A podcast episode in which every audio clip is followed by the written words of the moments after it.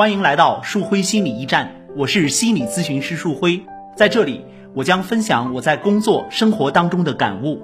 如果您和我一样热爱生活，对心理学感兴趣，欢迎您加入到我们的讨论当中。总是过高的要求自己和别人，其实是对快乐的防御。很多人时刻都会对自己要求很高，他们会误以为自己是一个完美主义者，其实。他们的潜意识里是不敢让自己享受快乐的，为什么是这样呢？因为他们会认为自己一旦过多的享受了快乐，就会被惩罚。我们可以这样理解，在你身边一旦有人用“我对自己要求很高”这样的话来标榜自己，你要小心，和他在一起多半会使你感到无趣，因为他对自己其实是很压抑的。由此，我们可以有一个推论：如果父母对孩子存在着过高的要求，极有可能在潜意识里，并不是真正的为了孩子好，而是阻止孩子体验到快乐。什么是对自己或别人过高的要求呢？简单说一下，就是不假思索的控制。一次，我带儿子在一个景区游玩，一群人排了老长的队。一个十来岁的男孩时不时的回头张望一下，看到后面的人越来越多，男孩笑着跟旁边的爸爸说：“你看后面的人越来越多了。”本来我都不想玩了，可是，一看还有那么多人排在我们后面，我还是决定继续排队。我觉得这个男孩真的是很可爱，可是没想到他的爸爸却非常愤怒地看着他：“你这是什么心态呀？能不能阳光一点？”孩子很不解地争辩道：“我这样说说，我的心态就不阳光了吗？”然后爷俩一赌气，谁都不说话了。老实说，我觉得在这件事情上，这个孩子比爸爸的表现更加阳光，更加真实。我不相信，在他爸爸看到自己后面排队的人越来越多的那一刻，没有一点窃喜的感觉。如果我们内心有这样的感觉，暗暗的窃喜一下，或者是跟旁边的人分享一下，又有什么不可以呢？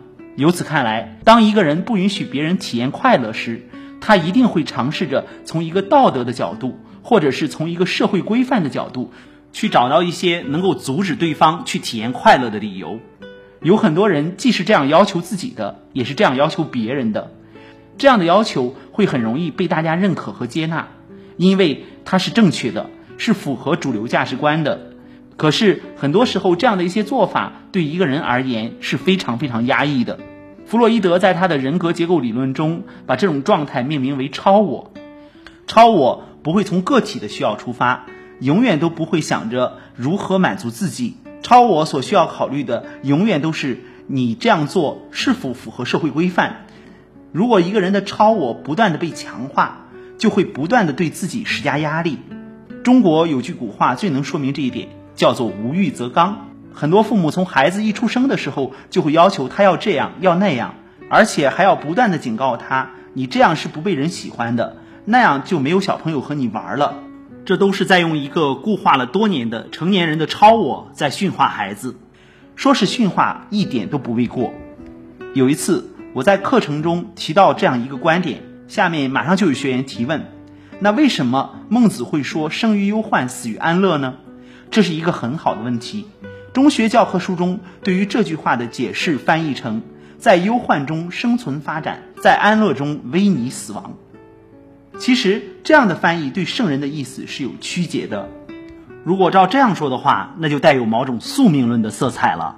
我们可以说的再直白点，人就是不能太过安逸、太过享福，就要经常受受罪。我想圣人的本意应该是：当你身处逆境的时候，依然可以发展出奋进的力量。正所谓实现人生的逆袭。当你生活的安逸的时候，你也要小心。会丧失掉对挫折的能力。无论你身处顺境还是逆境，你都有成长和改变的无限可能。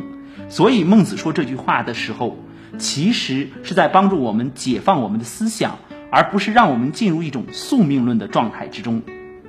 再回到家庭关系当中，很多父母无论看到自己的孩子多么的优秀，都不苟言笑。他们的理论依据是：如果那样做，孩子就会骄傲。其实这种想法是有些一厢情愿的。我们如果在孩子取得成绩的时候不能和他们一起高兴一下，那只能说明我们因为长期处于压抑的状态之中，丧失了体验快乐的能力。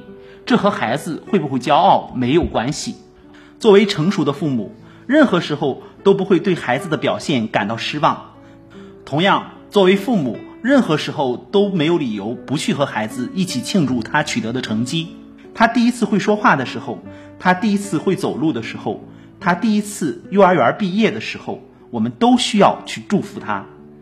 我们回到自己身上，我们每个人都是有生命的个体。既然拥有生命，你就一定要展现出生命的力量。一个人的生命力，既要在竞争当中呈现，又要在情感当中呈现。所谓在竞争中呈现，就是要不断的挑战一个又一个的目标；所谓在情感中呈现，就是当你每次取得成绩的时候，可以和一群狐朋狗友一起击掌相庆。想一想，这样的人生真是爽哉快哉！好的，这就是树辉今天跟大家分享的这样的一个话题，不知道您是否能够同意？或者是你有什么样的观点，也欢迎加我们的微信幺五五八八八六九二八九，或者关注我们的微信公众号“树辉心理驿站”，一起来分享更多精彩的话题。我是心理咨询师督导师树辉，我们下期再见。